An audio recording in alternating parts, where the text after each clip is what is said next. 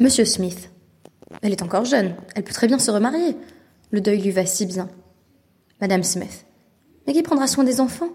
Tu sais bien qu'ils ont un garçon et une fille Comment s'appelle-t-il Monsieur Smith. Bobby et Bobby, comme leurs parents. L'oncle de Bobby Watson, le vieux Bobby Watson, est riche et il aime le garçon. Il pourrait très bien se charger de l'éducation de Bobby. Madame Smith. Ce serait naturel. Et la tante de Bobby Watson, la vieille Bobby Watson, pourrait très bien à son tour se charger de l'éducation de Bobby Watson, la fille de Bobby Watson. Comme ça, la maman de Bobby Watson, Bobby, pourrait se remarier. Elle a quelqu'un en vue Monsieur Smith. Oui, un cousin de Bobby Watson. Madame Smith. Qui, Bobby Watson? Monsieur Smith. Mais de quel Bobby Watson parles-tu? Ionesco, la cantatrice chauve. Shalom à toutes et à tous, et merci d'être de retour sur DAF Yomi pour l'étude du DAF 9 du traité Nazir, où il sera question des difficultés de communication et de l'ambiguïté des énoncés linguistiques qui ont trait aux vœux. Si j'ai choisi la cantatrice chauve de Jeanne Ionesco, c'est parce qu'il est de nouveau question en filigrane de l'absurdité inhérente à certains engagements. Si nous avions mentionné hier la possibilité que l'on se retrouve a posteriori dans une situation absurde, celle d'avoir confirmé passivement des choix par pure compulsion de répétition ou de réitération, par exemple de période de Nésiroute de 30 jours, c'est-à-dire que je fais tellement de vœux répétés 30 jours après 30 jours que j'en viens à mourir nazir, sans avoir véritablement profité des plaisirs de la vie, symbolisés par le fruit de la vie. Aujourd'hui, on va parler de personnes qui font des vœux absurdes, c'est-à-dire qu'ils disent Ah oui, je deviens nazir, j'arrête de manger des figues. Tout au long du DAF, on se croirait en pleine lecture de Ionesco. En effet, dans la pièce, non seulement les personnages, à de plusieurs reprises, à diverses reprises, ont du mal à utiliser les mots correctement pour transmettre leurs pensées et leurs sentiments, mais comme on a pu le constater à travers la citation que je vous ai présentée en exergue, il y a des malentendus constants entre les personnages. Le langage est décousu, inefficace, la compréhension de ce qu'ils disent est peu accessible. Enfin, les mots prononcés par les personnages semblent parfois ne plus avoir de signification. Et c'est ce qui rend la communication extrêmement difficile. C'est également le cas dans la première Mishnah qui est ramenée dans notre DAF. Haren Nazir, min ha grogrot ou min hadvela. Voici un nazir assez particulier qui dit Je suis ascète et par conséquent je ne peux plus manger de figues et de gâteaux faits à base de figues. On pourrait tout simplement dire qu'il s'agit là d'une forme d'ignorance.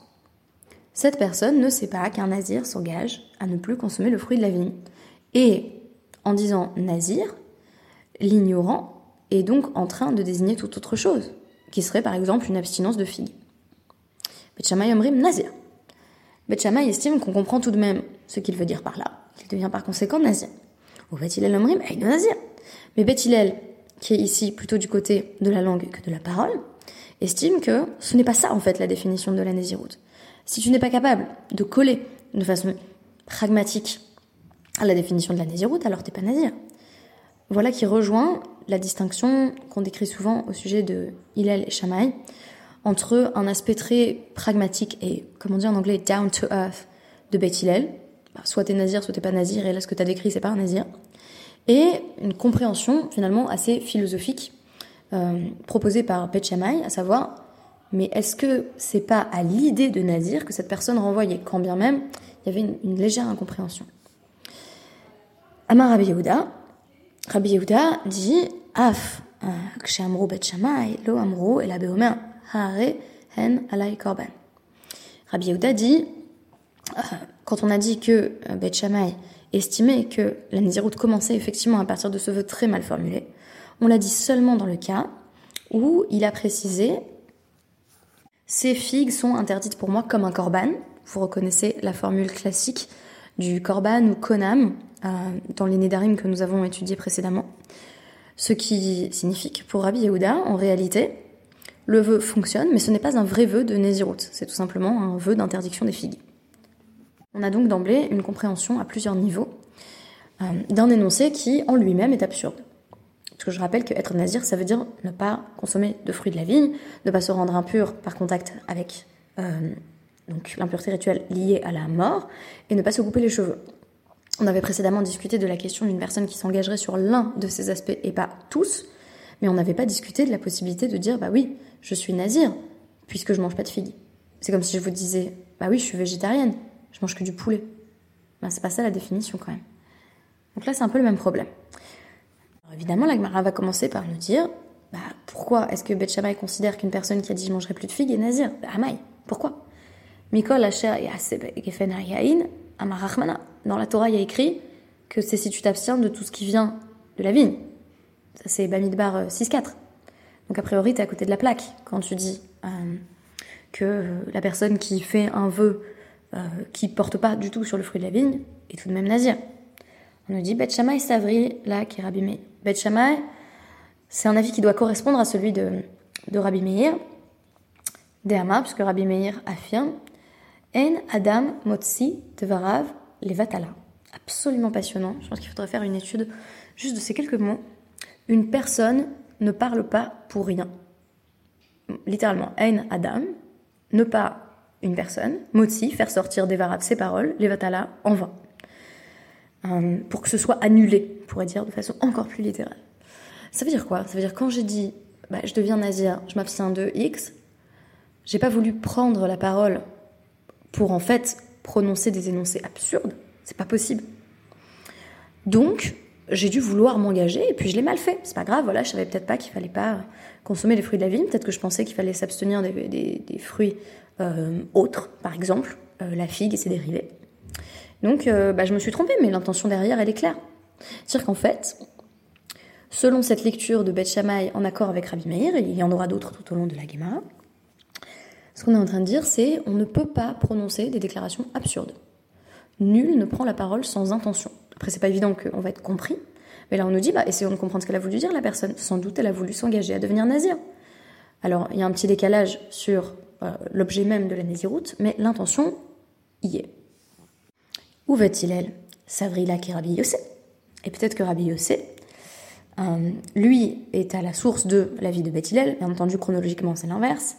En réalité, Beth correspond à un avis de Rabbi Yossé, qui est mentionné juste après dans la Gemara. Donc on nous dit, Bigmar Dvarav Adam Nitpas, une personne est tenue à la fin de ses propos. C'est-à-dire que tout est décidé selon la dernière chose que tu as dite. Euh, ou fitro imohu. Et là, on a envie de dire, bah, la personne, elle a fait un vœu, mais elle l'a immédiatement euh, ouvert, elle a trouvé une ouverture, pétard, en, faisant un vœu sur le mauvais objet. Ça veut dire quoi? Ça veut dire ce qui compte, c'est pas que t'aies dit nazir au début, c'est que t'aies dit je m'abstiendrai de figues. Et ça, comme ça veut pas dire nazir, eh ben, on te tient responsable de la dernière chose que tu as dite, comme si on avait affaire ici à une sorte d'épargne c'est-à-dire on se rattrape in extremis. Personne qui dit je veux être nazir. Ah non, non, non, je veux dire, je mangerai pas de figues.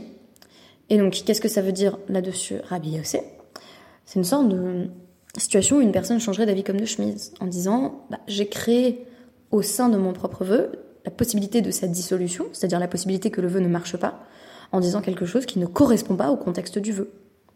Donc, si je disais bon, je vais devenir végétarienne à partir de demain, mais je mangerai toujours du bœuf, hein. bah, mon, vœu est nul et non avenu.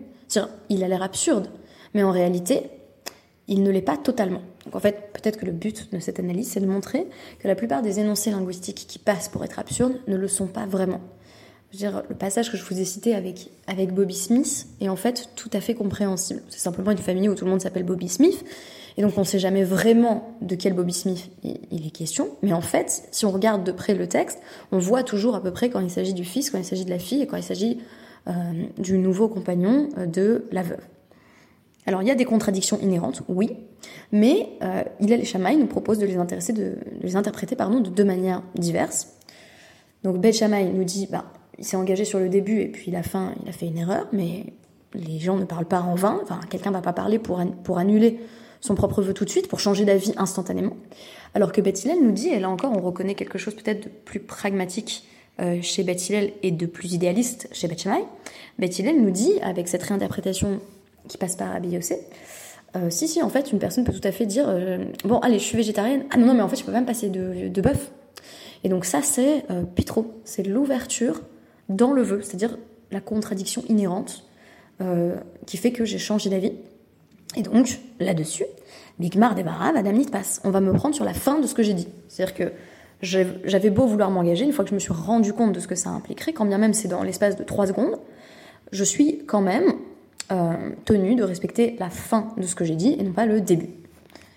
Mais si vous voulez, c'est pas absurde de dire ah bah je me suis rendu compte qu'en fait, quand je m'engageais sur le végétarianisme, bah j'avoue, je peux pas ne pas manger de bœuf. C'est contradictoire, mais c'est pas absurde.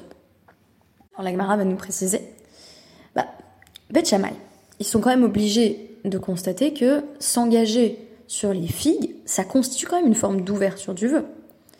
Alors on nous dit, effectivement, Beth Shammai estime que la personne a commencé par dire je suis nazir. Dès que tu dis je suis nazir pour Shammai, que l'on connaît pour son intransigeance, tu deviens automatiquement nazir.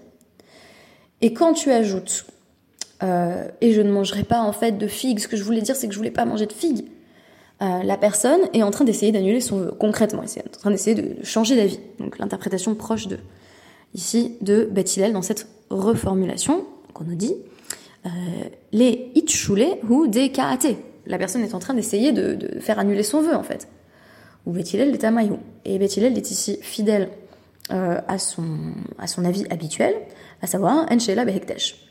À partir du moment où tu as dit ces filles sont pour moi comme un korban, tu les as rendues sanctifiées, donc c'est Hekdesh, et tu peux pas faire annuler une désignation de sainteté.